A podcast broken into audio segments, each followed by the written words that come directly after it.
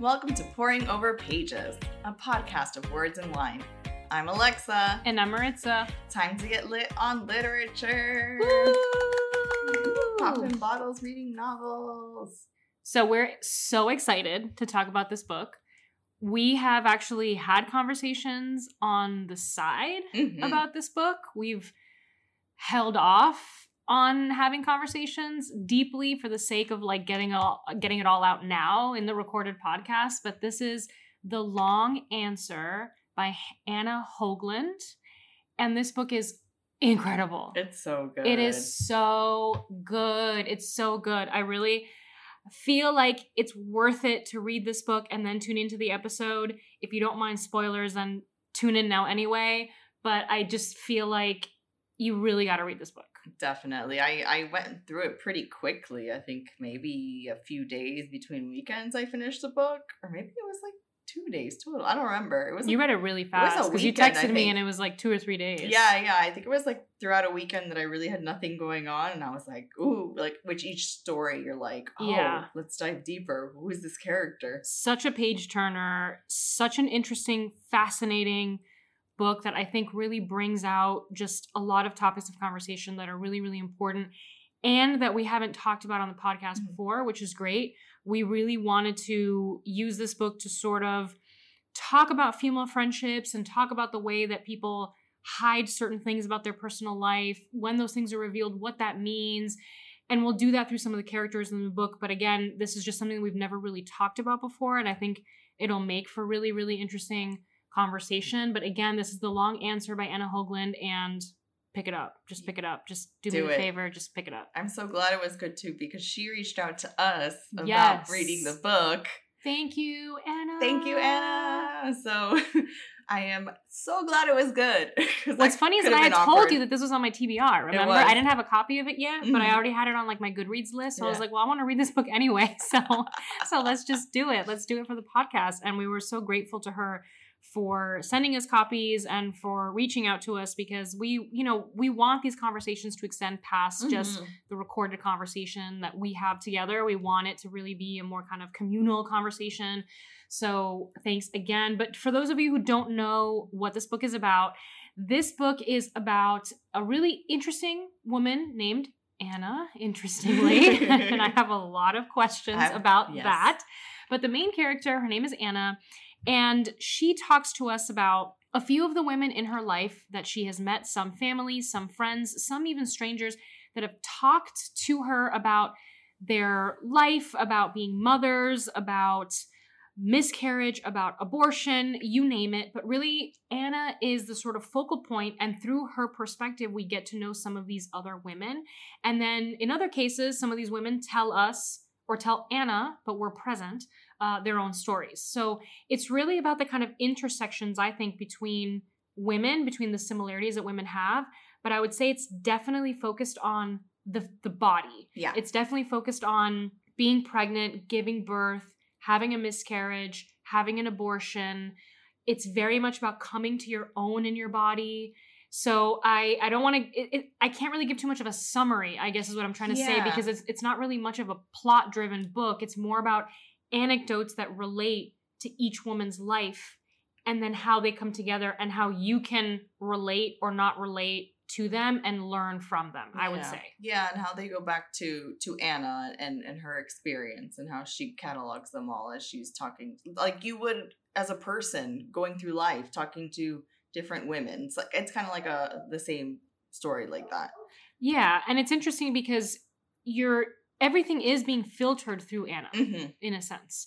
And she's I think a very not judgmental character. I No. mean, she does a pretty good job of just taking these stories in, being very open to listening to these stories and not providing all that much judgment. I actually found that to be At really really fascinating because the author very clearly wanted Anna to be the receiver and the kind of processor of these stories, but not the person who judges them. The point is not to judge these women for their stories. The point is to feel connected to them and empathize with them, even when you're furious with them, even Mhm. when you feel like they made a horrible decision, even when you feel sorry for them, whatever it may be.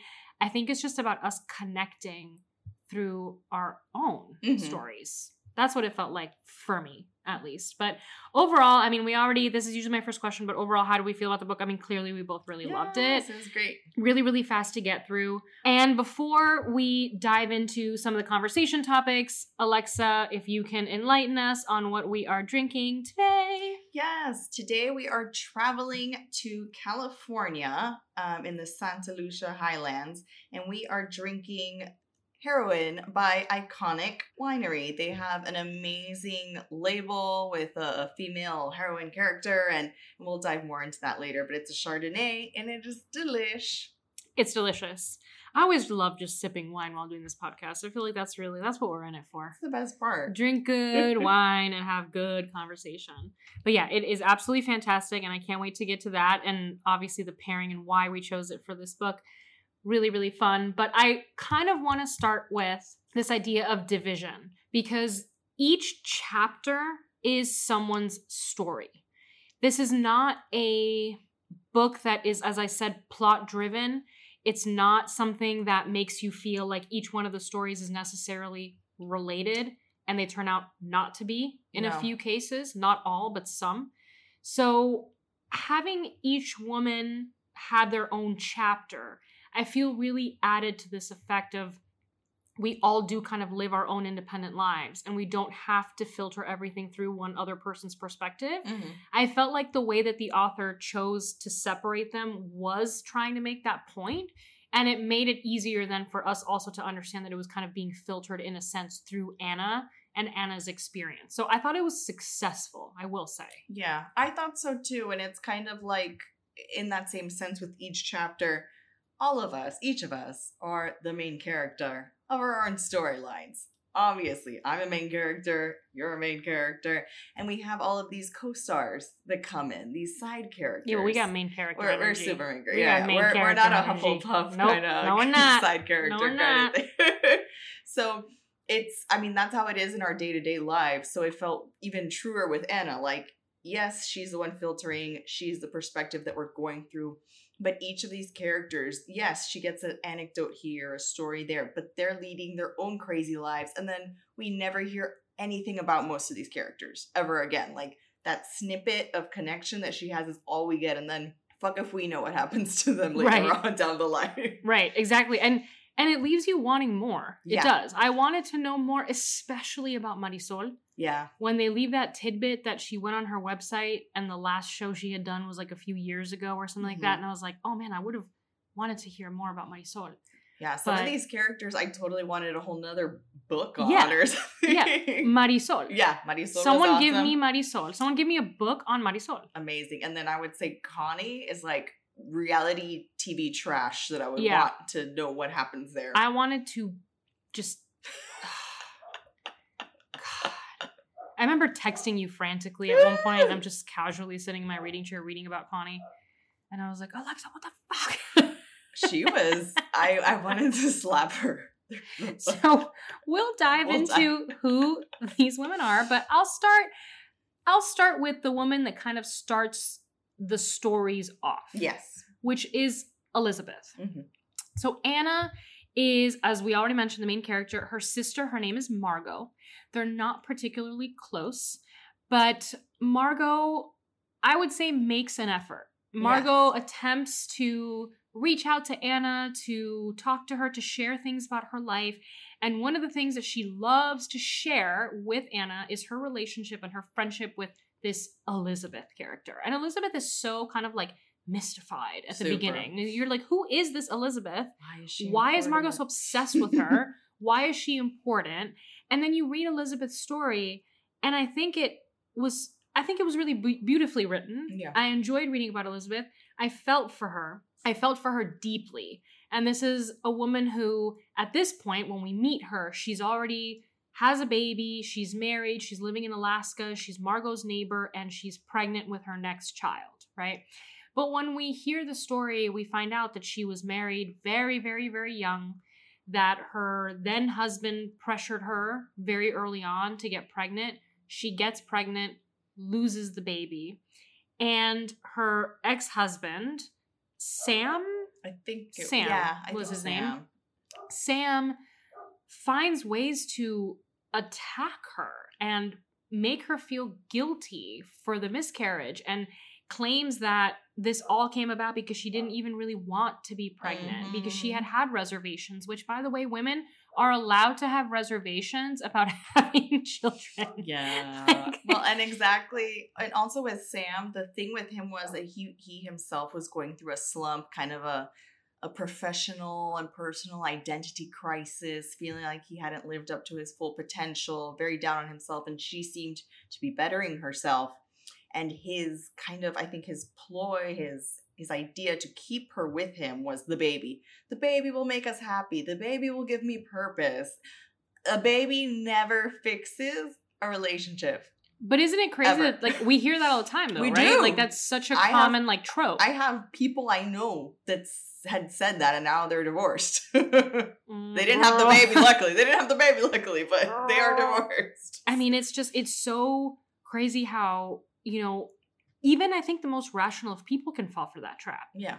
You know, I, I think that what was really interesting about that chapter is that I think you see Elizabeth being incredibly rational, asking herself whether or not this is a good idea, and it's really Sam who is who manipulated her in what I thought was such an interesting way, and I'm glad that that Anna, the author, was diving into this with so much detail, and that is that Sam would talk about the baby as if the baby already existed, and that kind of forced Elizabeth to kind of get with the program, Yeah. to kind of get in line. Like conditioned her. Yes. And I thought that was really fascinating because I always feel like the thing that sometimes women lack, and I say this with love, and I say this as a woman myself who has also lacked this, but sometimes we lack that trust in our own gut because we Mhm. think we have to like align ourselves with the people that claim to love us.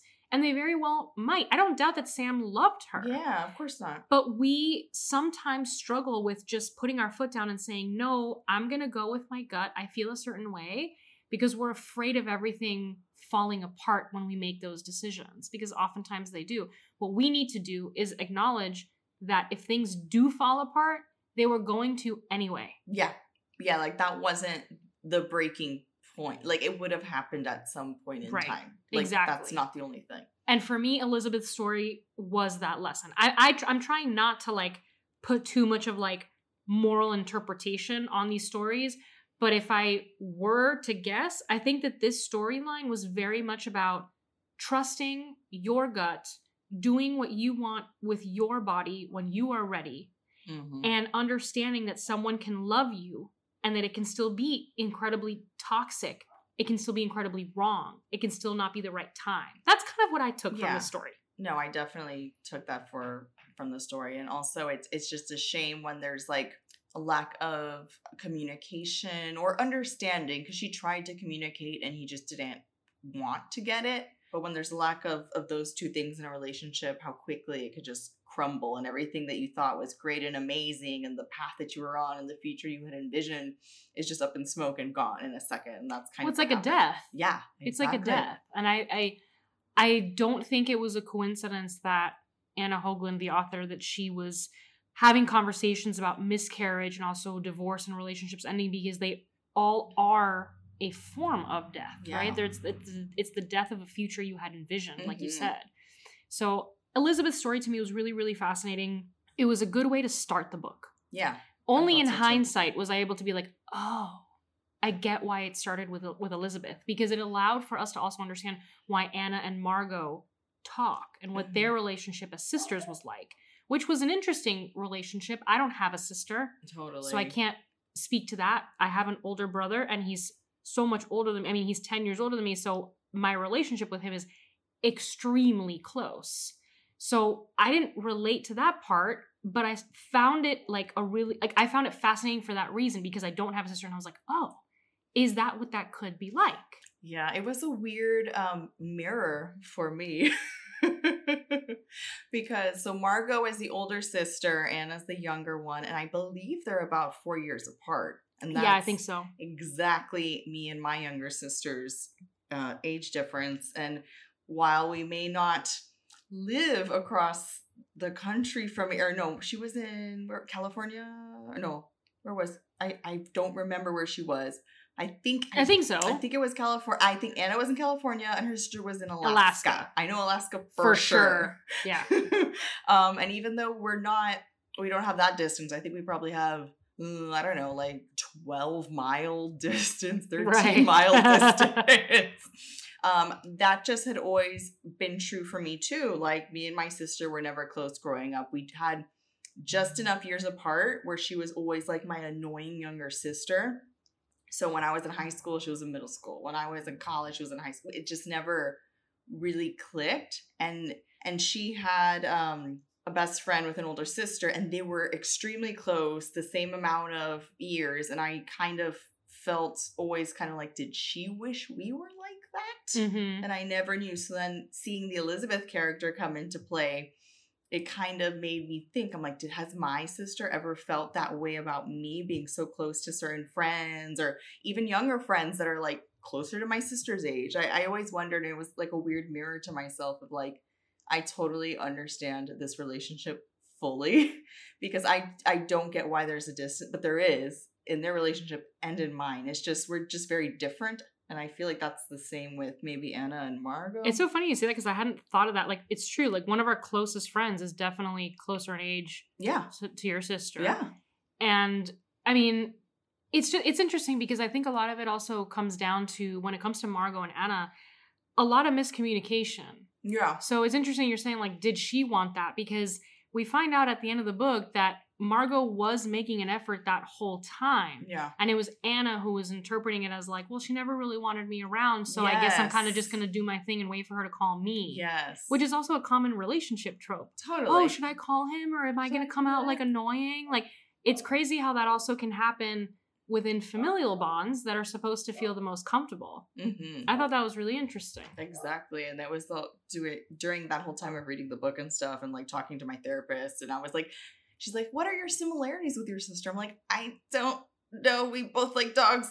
I'm like, so, we like dogs. so you're both human. we Great. like the beach. so it is one of those like the lack of communication. There's another good example of like communication and understanding to make sure your relationship is good. And I feel like that was another thing missing from their relationship that probably is missing in mine, but but nonetheless. That's that's so true. I there was you say communication understanding and it's funny how you can have one and not necessarily the other because that was sort of what was happening with Margot and Anna. Yeah. You had communication. You had Margot making an effort to talk and you still didn't have a connection between the two of them because one of them wholeheartedly believed that she was just there to accept calls and never to make them. Mm-hmm. So I thought that was really interesting. I, I saw that as like a learning moment for me.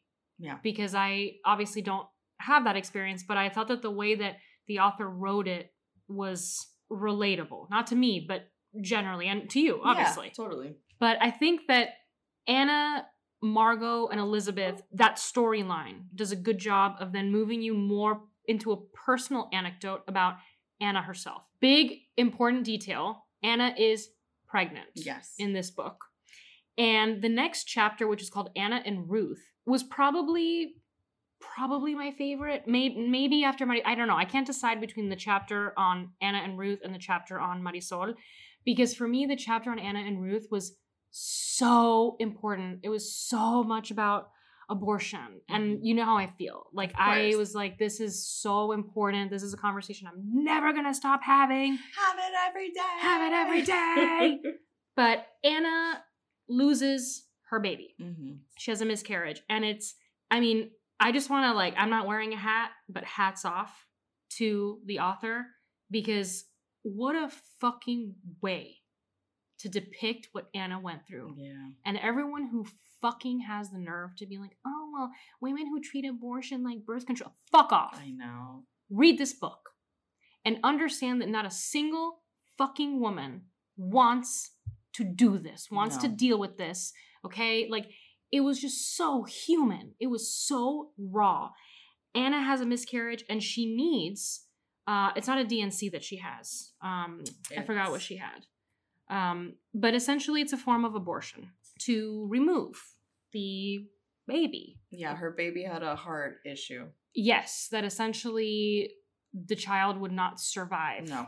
Right? So she could give birth to a dead baby. Right, Or right, exactly. or choose to terminate at a moment that would be more humane. Yeah, um, you know, keep minimal, you know, just Yeah. make it minimal suffering, right? Yeah, I think that that was really the the decision, right? And so when she's talking to her mother about what is happening and she's talking to her about the miscarriage and all of that, her mother opens up about the fact that she too had had a miscarriage and she says to her, "My only regret was that I told no one. No one knew what was happening, not even my close friends.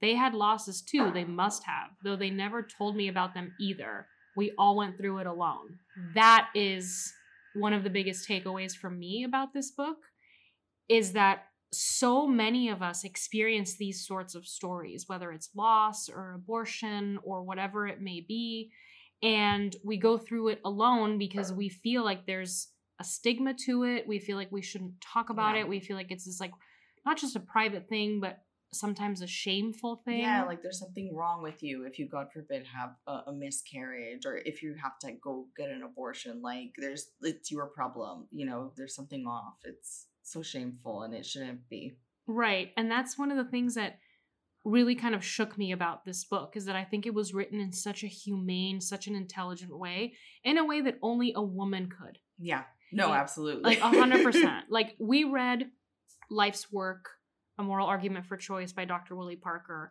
and we came to it from yes, a moral perspective, more so a medical and political perspective. We really tried to clear the air about some of the misconceptions around abortion.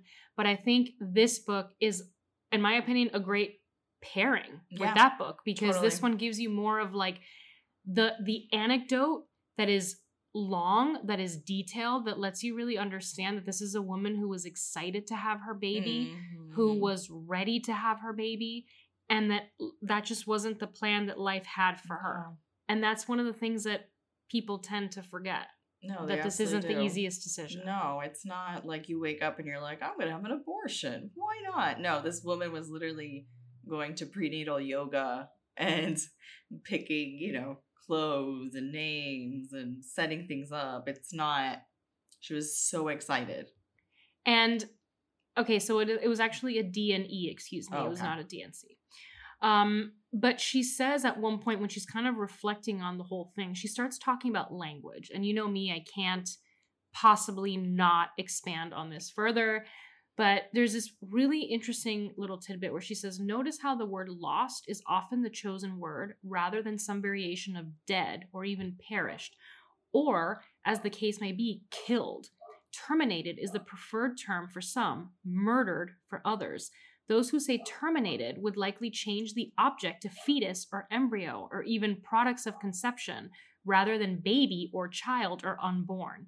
And I thought that was, I want to get that tattooed on my face. I know, like it was so good. so intelligent because it goes to show how language quite literally forces you onto one side or another. Mhm. If someone says to me, you know, the word unborn, I immediately know what side. You know, They they're are on. they're a MAGA Republican. I know for a fact that we are about to not get along, right?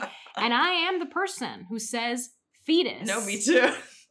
You know, I I read Dr. Willie Parker's book and I agreed and understood that language is part of the way that we fight. And I just thought that that little paragraph was so spot on. Mhm. And she's talking about it from the perspective of someone who was pregnant, lost a baby, had to have a D&E, had to have an abortion to keep herself alive. Basically, Because what happens when you allow for women not to have this care, you put their lives at risk, right? We've already talked about that. But I just thought that that was such a smart way to talk about language when it comes to the abortion issue and to do it through this conduit of this woman that I would say is generally very likable in the book. yeah, I think Anna is like a very very nice, chill, cool Yeah, character. Yeah, I have zero agreed. issue with her. agreed. She's no Connie no, no. you know i'm very down with anna so i just thought it was interesting that that she chose to include this in that way and she even says at one point when she's kind of reflecting on the whole thing she says cowards choose the dne strong women deliver their dead babies and that's more of just society Yeah, putting that stuff in your mind who is to say that that's true and yet we can feel that because that's what we're taught to believe. Yeah. Anna was just such a like just such a great character when it comes to all of this. And and she makes what I think is a a political statement. She says, I'd woken up at five this morning to read through online forums I'd already read. And here she's referring to when she's gonna have the uh the D&E. And she says, the women's posts were specific and thorough. Most were several paragraphs long with well chosen and scenic details. Some women had flown across state lines and bled in motel rooms alone. Others went bankrupt when they learned their insurance wouldn't cover their procedure. That's America for you. Yeah, it's heartbreaking. It's the country we live in. That's America for you. And that is America post Dobbs. yeah. And I don't know what her political views are, the author, but I can take a wild guess. I can take a wild guess. I can take a wild guess that she believes in healthcare for women, for everyone. right. Exactly. Exactly. And I just think that she did a phenomenal job when it came to that. So the the Anna and Ruth chapter for me is all about caring for those in your life that you love that experience this and finding bridges yeah. and using your empathy, your compassion, and your understanding through storytelling to understand that no one ends up in this position voluntarily. no. And it was incredibly powerful. yeah, it's important to tell these stories so people, so we could, you know, break through that stigma. And I know so many people now who have had miscarriages and who've had abortions and have other children and have happy lives or don't have children and move forward. And it's really refreshing to be able to be that open with things in this day and age because there's a moment I remember for the longest time I I was supposed to have a and I was told that my had a miscarriage. And I was like, okay, cool, whatever, cool. Later on, I found out from my that she had an abortion because she had an ectopic pregnancy, which is a very common thing. There's Yes. no shame And in incredibly, that. incredibly dangerous. incredibly dangerous, incredibly common. There's no shame in that game. Like it's you were saving yourself. It's not anything that you should ever shy away from. So Agreed. But don't you feel like people tell you these stories because you're open about the subject? Because I've had conversations with conservatives and they say to me, Well, I don't know anyone who's ever had an abortion. And I think, Yeah. Well, I think they just don't tell you. No, they don't tell you. people tell me, I know a lot of women Yeah. because I. I think I'm a safe space. Yes. I'm I'm gonna be the person who's like, yeah, that's cool. Congrats, good for you. I'm glad you did what was right for you. yeah. I'm like, if you put out there that you don't believe women have a right to their own body, who in their right mind is going to tell you, well, Well, Well, I had one. Actually. you know, like if you're not a safe space, I, ju- I just believe that people tell us these things. I feel like you and I know women who've had Yeah. miscarriages, abortions, etc., because we're very open about our political views. yeah, of course. We we want people to feel comfortable and be able to talk about these things. It's it's just it's funny. It's funny when those things do happen. And they happen all the time. But I've been eh, like itching, quite literally itching for weeks to talk about Marisol. Marisol. I am obsessed with this part of the story. She's a great character. She's a great character. So Anna, after her abortion, decides to take a little trip and she goes to Joshua Tree, right? Yeah. And she's like, I just need to be alone. I just need to like spend some time with myself. And her husband is painted as like a very chill, angelic kind of dude. And he's like, yeah. Yeah, go do your thing, you know? What's up with white women in the desert during crisis? I don't know. because that happened in I Love You, but I've But I've chosen darkness. The same kind of thing, like post a child kind of, you know, whether it was birth for the other character and here was a miscarriage, off to the desert to find my clarity. Like, what? What's up with white women in the desert? yeah, I don't know. White women slide into our DMs and tell Let us us know, please. tell us why you like the desert in times of crisis. Crisis. Because as a Hispanic woman, I can tell you, I would prefer like the forest or the jungle. yeah, something. Are we just meant to go back humid? to, I don't know. to to our land of our of our people? I don't know. It's bizarre, but it's so true. That was literally the other book. Oh my god, I, I didn't even oh, realize that. But Anna is like called yeah. to go to the desert, and she feels like she needs to spend time on her own. And she goes and has a glass of wine and sits next to this random Hispanic woman, and they just start chatting. And at some point, Anna asks asks her, "Do you have children?" And she realizes immediately that she shouldn't have asked, right? Yeah. Did you get Yeah, that? That she was like, oh, I wasn't going to Like, oh, at that point, fuck. but like maybe I shouldn't have asked that. Oh, you know, like, this is touchy. "Ooh, yeah, it's uncomfortable. And Marisol starts telling her this story about the relationship with her mom and how she was in school and that unfortunately her father had killed himself and so she went off to school to kind of get away from all of Mhm. that and then she couldn't afford school anymore so she needed to find something else to do finds this ad to this uh, artist who needs an assistant Yeah. in some little town I want to say Maine. i think it was in maine yep and Very foresty. she reaches out, whatever. And so she starts telling Anna all of these details. And Anna's like confused because she's like, I just asked you if you have children. Like, what? And she says, I'm giving you the long answer. Yeah. And I loved that. And I The loved that that was the title. I was like, I was like, first of all, of course, the title is after a quote of my favorite character in the book. but I was like, oh, that's so fascinating. And then I, and then it made me feel like, oh, this is going to be a good story. Yeah. She's giving us the long answer to whether or not she has kids. And then it turns out to be not at all, not at all what I would have expected. No, same. It turns out that Marisol goes to live in this little cottage that they have next to the artist studio. And in the house lives the artist and his wife.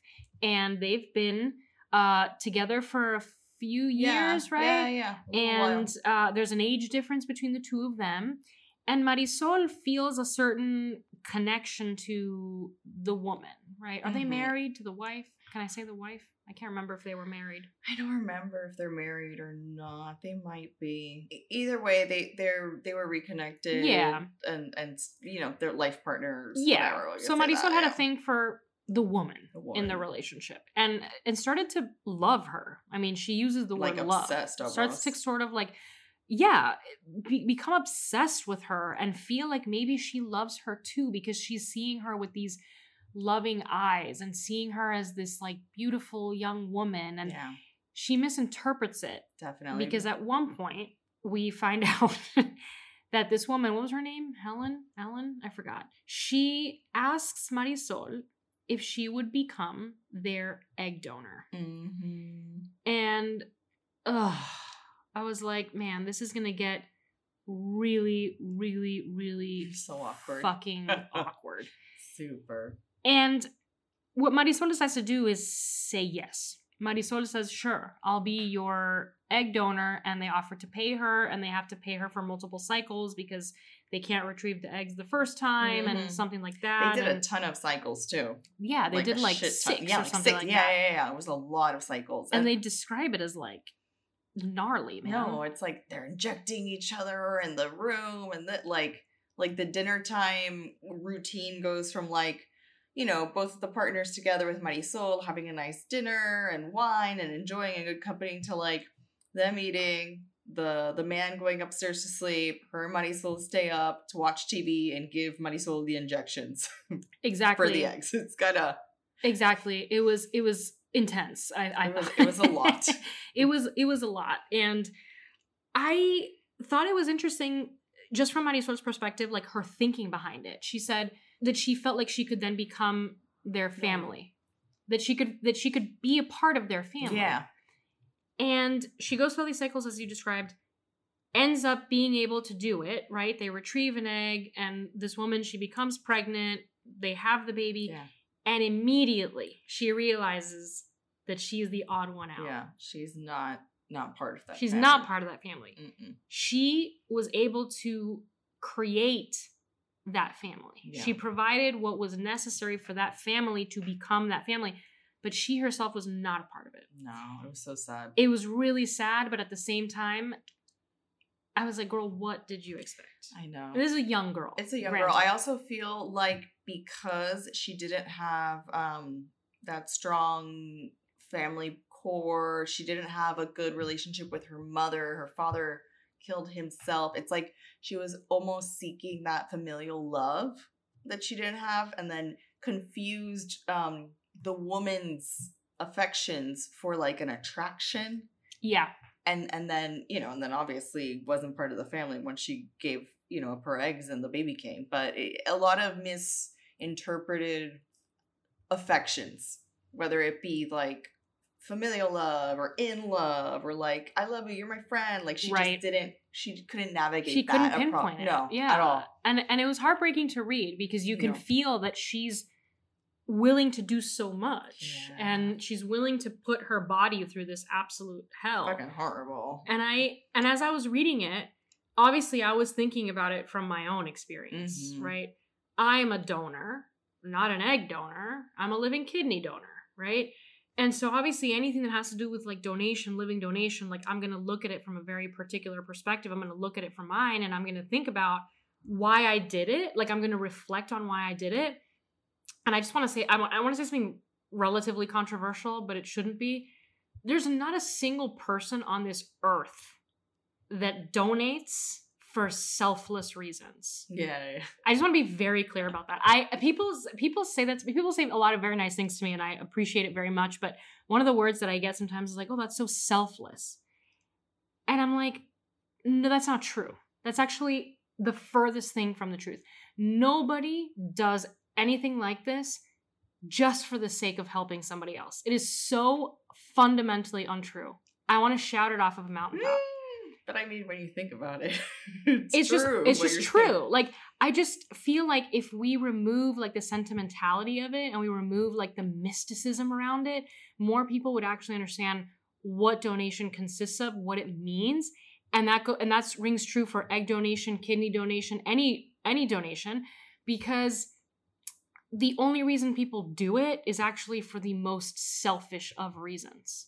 It has nothing to do with being selfless i did it because I refused to live in a world that didn't include my brother. Yeah. I did it for the most selfish reason on earth. I just want my brother here. Yeah. Yeah, it's f- great and fine and dandy and a you have a good relationship that with your he brother. is. Oh well, yeah, that too. you know that too. That was a, that was an easy decision, right? Because of that. But it's like I always see it as a bonus that he gets to you know do his thing and now he can eat meat again and he can like go about his life in the way that he wants and continue his life. But I, and I did it for those reasons but they were secondary to just me wanting him to exist.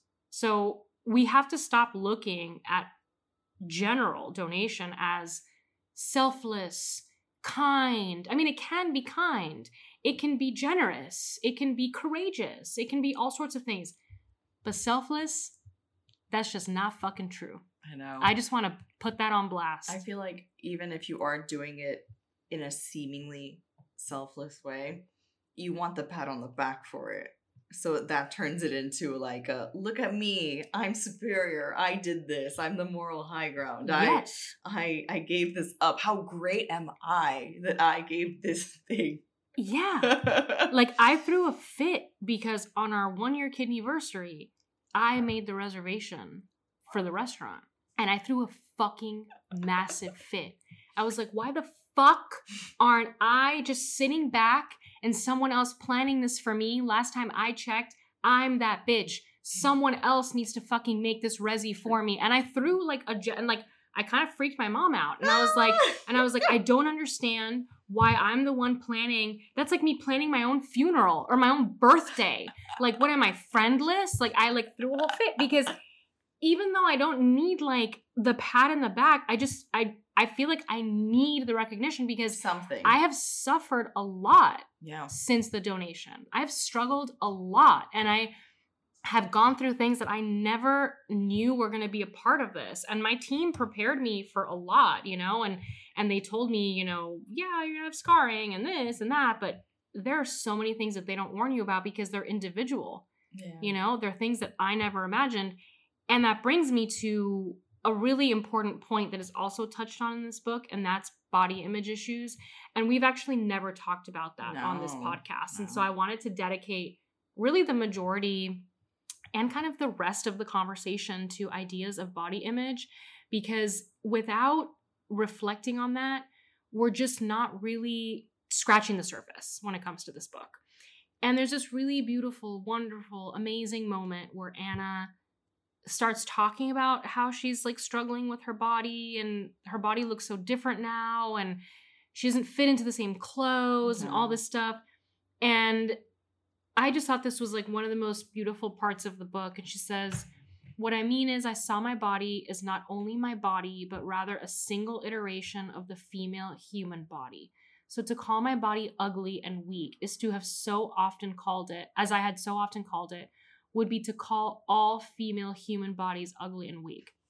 To call ugly and weak Virginia Woolf and Alice Munro and Adrienne Rich and Frida Kahlo and my mother and Doris Lessing and Emily Dickinson and Toni Morrison and Margot and Mia Farrow and Serena Williams and Sylvia Plath and Sharon Olds and Michelle Obama and Elizabeth Bishop and Elizabeth Taylor and Lady Gaga and June Jordan and Audre Lorde and Mavis Gallant and Joan Didion and Julie Garland and Sappho and Colette and Elena Ferrante and Beyonce and I could go on and on, but I'm sure you get my point.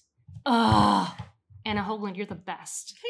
I just thought that was so beautiful. And I think if more women in situations like Anna's, like mine, where our bodies change and they don't look the way they used to, or you're you're just you've just never seen it look that way before, and you start to panic and you don't know how to process it, remember that your body is not only your body, but rather a single iteration of the female human body. And when you call Mm-hmm. your body ugly and weak, you are saying that about all the women that you look up to.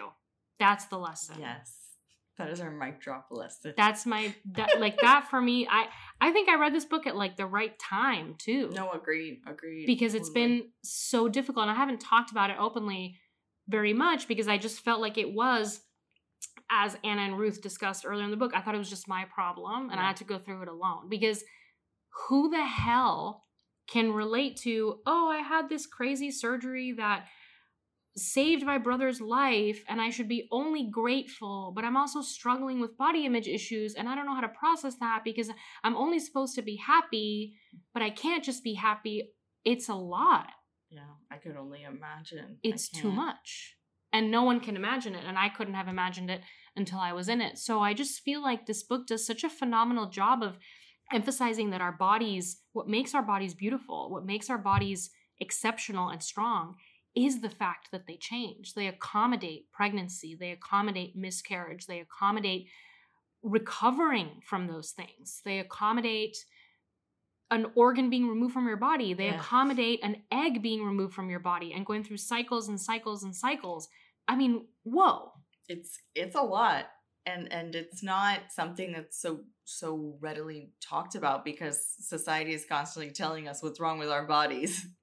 so it, it's very refreshing and inspiring and enlightening and, and could apply to any situation from from you who had a fucking organ taken out of you to to me who was the fat kid who never wanted to be fat ever again and and had some body dysmorphic times and probably really unhealthy habits to get that way who is now accepting that a bigger stronger body is is the way to go and it Right. works for me to to the mom who had two kids that didn't do shit after that because she was taking time out for those children and is now trying to find herself and and get back into to being in her space and in her own body feeling good in her body so it, it could apply across the board to to any woman and and that's the beauty of it Yeah, exactly. And I think that Anna, I think that maybe that's why I loved Anna so much as a mm-hmm. character because she gives you this affirmation kind of over and over and over again and peppers it throughout the story and peppers it throughout her own journey in a way that feels accessible and feels incredibly human. And there's a moment where she starts talking about like how she felt within her body in pregnancy and it kind of reminded me of like how my body felt in recovery mm-hmm. post surgery because I was so aware of it. Like Yeah. we're not really aware of our bodies until like we come back from the gym and we're really sore yeah or we just had surgery or we're sick, right? Mm-hmm. Like it's only when something is happening to the body that we're acutely aware of it. And so she says like I don't know if it was because I'd never felt so attuned to my body in pregnancy or that I'd never felt so alien from my body in pregnancy that enabled me to see it in this way as I had never seen it before. I felt suddenly and acutely a heightened appreciation for all the microscopic favors my body had done for me from that moment I'd been conceived until now. Favors descended from generations and generations and generations and generations, the cellular wisdom always imperceptibly moving. Hmm. And I thought that was also a really beautiful way of putting it. These like microscopic things that your body does that you're not even aware of, but you know are happening because you see the result of it, right? I saw my my scars start to my incisions start to close and become scars and then they went from red to pink to now skin color. Like Yeah. you see all these like microscopic things that your body does and it is like generations and generations of cellular wisdom that brings you to this place. So again, it's like if you're going to call your body ugly and weak, then everyone that came before you, you're scoffing at them. Yeah.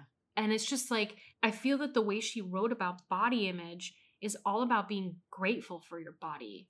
And if we do that, if we start accepting our bodies for all the things that they can do, then you're just going to be in a better place. Yeah. I, I always thought that gratitude would like fix all of the issues. It doesn't. I, Mhm. I also don't want to put No, that no, out there no. because that's not true. Like, I literally told myself in the most like toxic way possible. I was like, well, your body was good enough to save your brother's life. So stop complaining about the fact that you can't fit into your into your pants. That's not right either. No, no. That's It's toxic balance, yeah. positivity. That's Yeah. toxic gratitude. So we have to find that balance. We have to find that medium and talk to ourselves with grace. Talk to ourselves the way we would talk to a friend. Yeah. And I started thinking, I was like, Alexa would never say that to me. No. That's a mean thing to It's say. So why am. I So saying it to myself? Yes. If Alexa were in this situation, what would I say to her? It wouldn't be this. And I think we need to be aware of that If because we, are not good at it sometimes. No, and if we go forth with more of those thoughts, would I say this to my closest friend? That's when you're like, wow, I'm talking to myself like an asshole. Exactly. need to stop. it's such a simple thing, but it's so, So- true. If you have really good people in your life, really good friends in your life, talk to yourself the way that you would talk to them. Mm-hmm. And if you're talking to yourself in a way that you're not happy with, be like, would I say this to my friend? And if the answer is no, then you shouldn't be saying it to yourself either. yeah. It Mm. sounds so simple, I know. And it point. takes a while to get there sometimes, but to get there is a big win yeah. it's a big win. So I, I I just want I wanted to take a moment to talk about that because we've never talked about it. I want people to know and understand that you're not alone when you are experiencing changes with your body. All of us will. Yeah. If you haven't already, at some point you will. It's okay. Don't be afraid. It's gonna happen. It's Yeah. okay. and it's okay and it's perfect and you're perfect and there's really nothing to to judge your body about but this read i think could be a good read for anyone who feels like they just need to reflect on themselves and see the good in their body again. Yeah. i think it was really touching and really positive and really kind and even though there was a lot of sadness in the book because we we see anna experience abortion and, and like and miscarriage in like the just the most difficult way. Like we see hard really hard stuff in this book. I think overall it was incredibly positive and incredibly kind and and a love letter to women Yeah. No, I agree. Very enlightening, encouraging, uh, bringing out the kindness for yourself. Just many, many lessons in this book that we all need to hear and should hear multiple times a Yes. day. Some, Yes. Sometimes multiple times a day. sometimes multiple times a day as many times as you need to So, what I want to do is that quote that I read out about how you can't call your body ugly and weak because if you do, you're going to call Joan Didion and Michelle Obama ugly and weak. I never. I want us to like put that on Instagram and for people to comment who they would think about yes. because I think it would be nice for us to compile like a list of a whole bunch of women that we all admire. And the beautiful part about it is that that list is going to include women that look all completely different. yeah. I mean, this one already Vastly- does, This one already. Imagine. but it's going to be really yeah. cool to just hear from everybody. So just start thinking about like the women in your life. They can be celebrities or you know people that we would all recognize and know, but let's just put a list together of women that we wouldn't want to insult by insulting ourselves. Agreed. And that'll be a good way for us to all do a little kind of community healing I together. love it.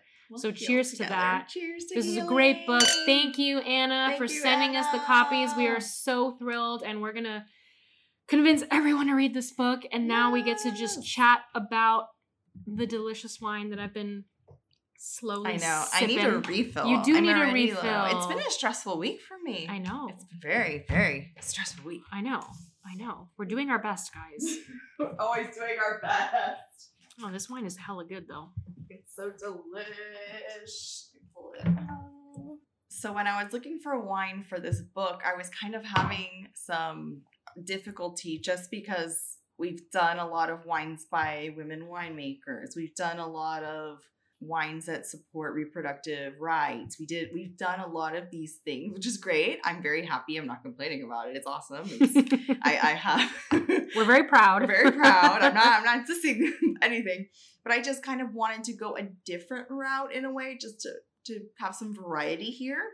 And I was able to find and I also want to do local. So I was looking locally too, just to make sure that I'm, you know, repping the local wine shops, giving back to the community and small businesses in that way. So I was checking out Vino Nueva. It's right by my house. Um, it's like on Biscayne and 54th Street around there in um just like by Mimo Design District. And I saw that they had this wine called Heroine by Iconic. And it's like the bottle is so interesting.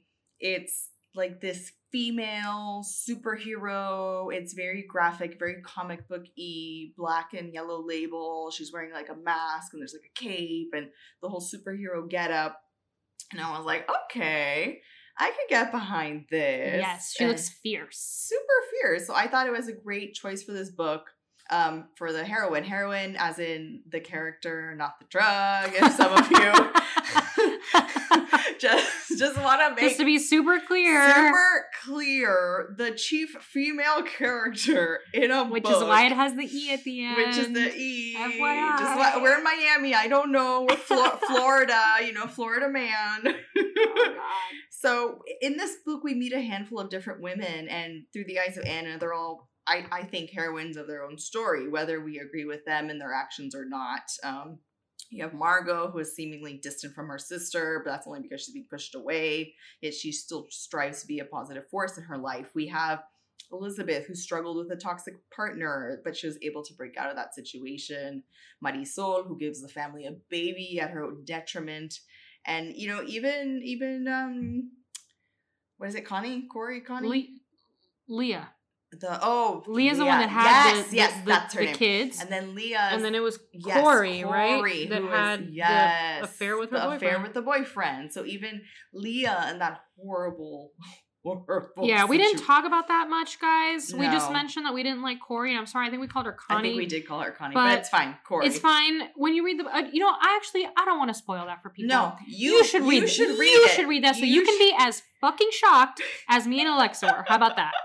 that's also why How about that? that's also why i didn't flag it because i was like you know what that should be red. you deal with that. You deal with that mess. Leah there was dealing with Corey and you know God, that guys, situation. Just, just read the damn book. Trust me. And of course, Anna, the main character who we all sympathize with and enjoy her story. So, Iconic was founded by Burke O'Halloran, a New York City wine veteran, and his business partner, Carl Antle. The two met in college and had a shared nerdy obsession for whiskey and comic books.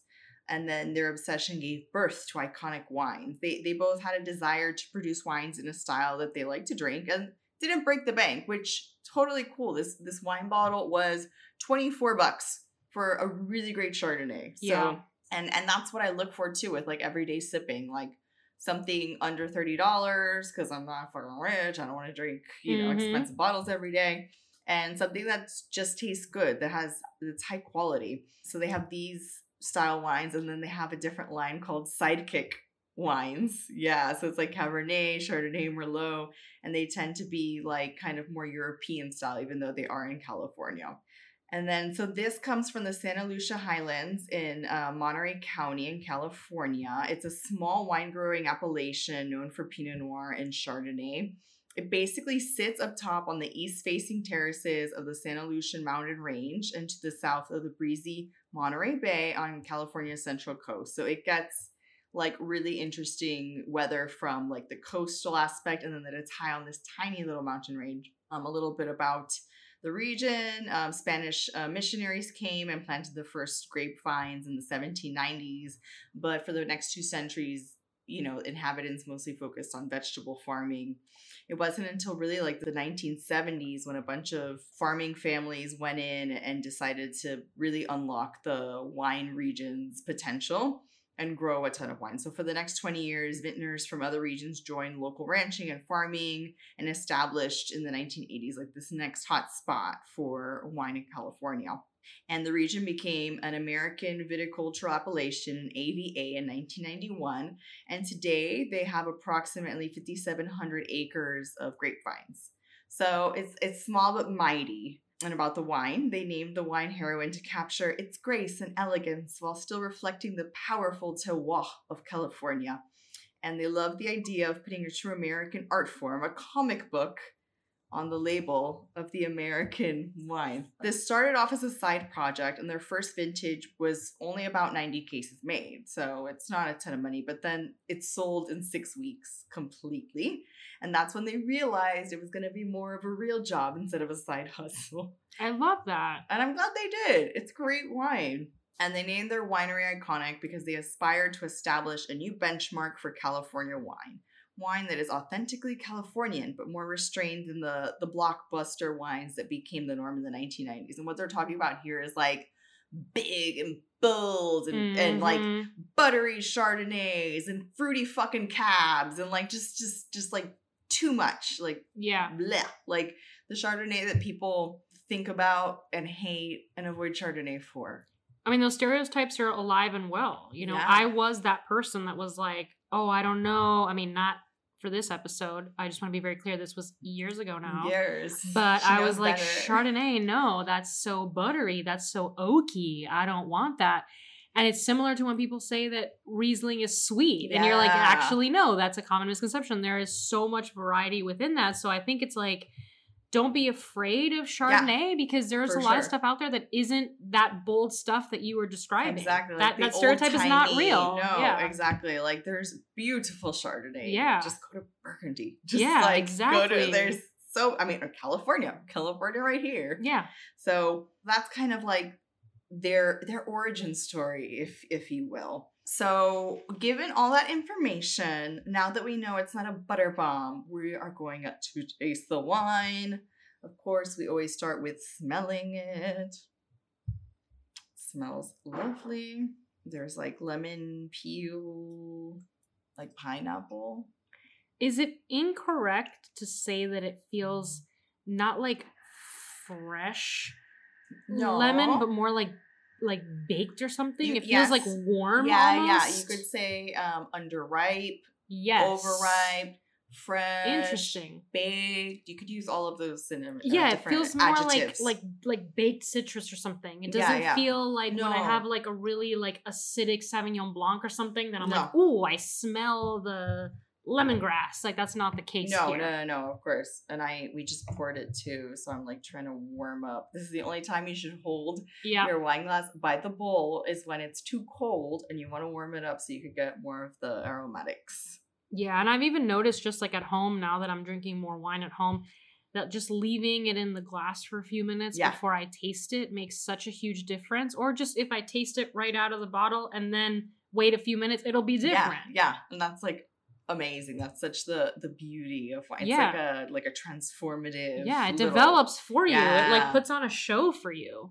A little coconut, but not like super. Because I think I want a little vanilla. Yeah, vanilla. A little bit. Yeah, because these are in neutral French oak barrels, so you're not gonna get a lot of those oak um kind of tertiary notes, mm-hmm. which is mm-hmm. nice because I don't that's not my jam. I don't like vanilla bomb, like a bath bomb of vanilla Chardonnay. Either. Right. That's not what right. I'm here for. No. I think here you get almost like a little bit of that classic, but in a more, I think, drinkable, a more yeah. kind of universally maybe enjoyed type yeah. of way of doing it. For sure. And don't fear this Chardonnay. No, don't. It's pale yellow in color. I totally skipped over color. Mm-hmm. Sorry. Then we're gonna sip it. It's very dry. Yeah. I would say like medium, medium, medium plus acidity, like light to medium bodies, maybe. Yeah. I'm cheating a little bit No, do it. Uh, that's what the book is because for. I'm looking at Wine Folly, but I do taste the yellow apple. I was like, what is it that I'm tasting apple. that feels like fruity? What is it? What is it? It is yellow yeah, apple. totally. A hundred percent. You totally get it. the the lemon continues into the palate. You know, little tropical fruit, like like some Yeah. ripened pineapple. Mm-hmm. Get that a little bit there. It's it's delicious. I'm really enjoying it. It reminds me more of um the European styles is what they're aiming for, Yeah, which Yeah. is great. That's my jam when it comes to Chardonnay. same. and it's really refreshing. Um, I think it's a good everyday wine. It's a bang for your buck. It's twenty four bucks at Vino Mhm. Nueva, and you know, and it has a cool, you know, kind of cover art on it, if you will. got a good look. it's a good look, so that I feel like you could come and and bring it to you know like a very unassuming group Yeah, and they hundred won't care, they won't be intimidated they wouldn't This is the wine that if I were hanging out with people who are like, I don't like Chardonnay, Yeah. I would bring this. yeah no it's a great and I'd be like, wine, wait, hold that thought, because I feel like people will see that that stereotype is just not always real. Yeah, it's out there, and you could drink this with different, like you know, fish or chicken Yeah. or, or whatever. It's like a great, well-rounded white wine. It's agreed. very delish. It's a Agreed. 2018, so it has a tiny bit of age on it, and it has my seal of approval. well, that's all we could ever ask for, right? That's all any wine could ever ask for. The Alexis Wine Diary seal of approval. Yes, crisp and refreshing. Crisp. Well, that's me. That's Crisp you. and refreshing. we should put that on a shirt We and should. see if someone buys it. I mean, That's how I describe every fucking wine, except for like a fucking Merlot or something. I'm like, it's crisp and ah, I refreshing. love it. Thank you so much for joining us for this conversation. Thank you for listening in and sipping with us. Um, if you haven't done so, make sure to give us five stars. Not one like that cunt, but five stars. That one conservative asshole. Wherever you are. Um, subscribe to us. Um, follow us on Instagram at Pouring Over Pages Podcast. Check out our shop on Etsy. We've got new merch. Yes, and Alexa's wearing it right I'm now. wearing it right now. I will post it on our Instagram. They are beautiful. Um, and like always, Cheers.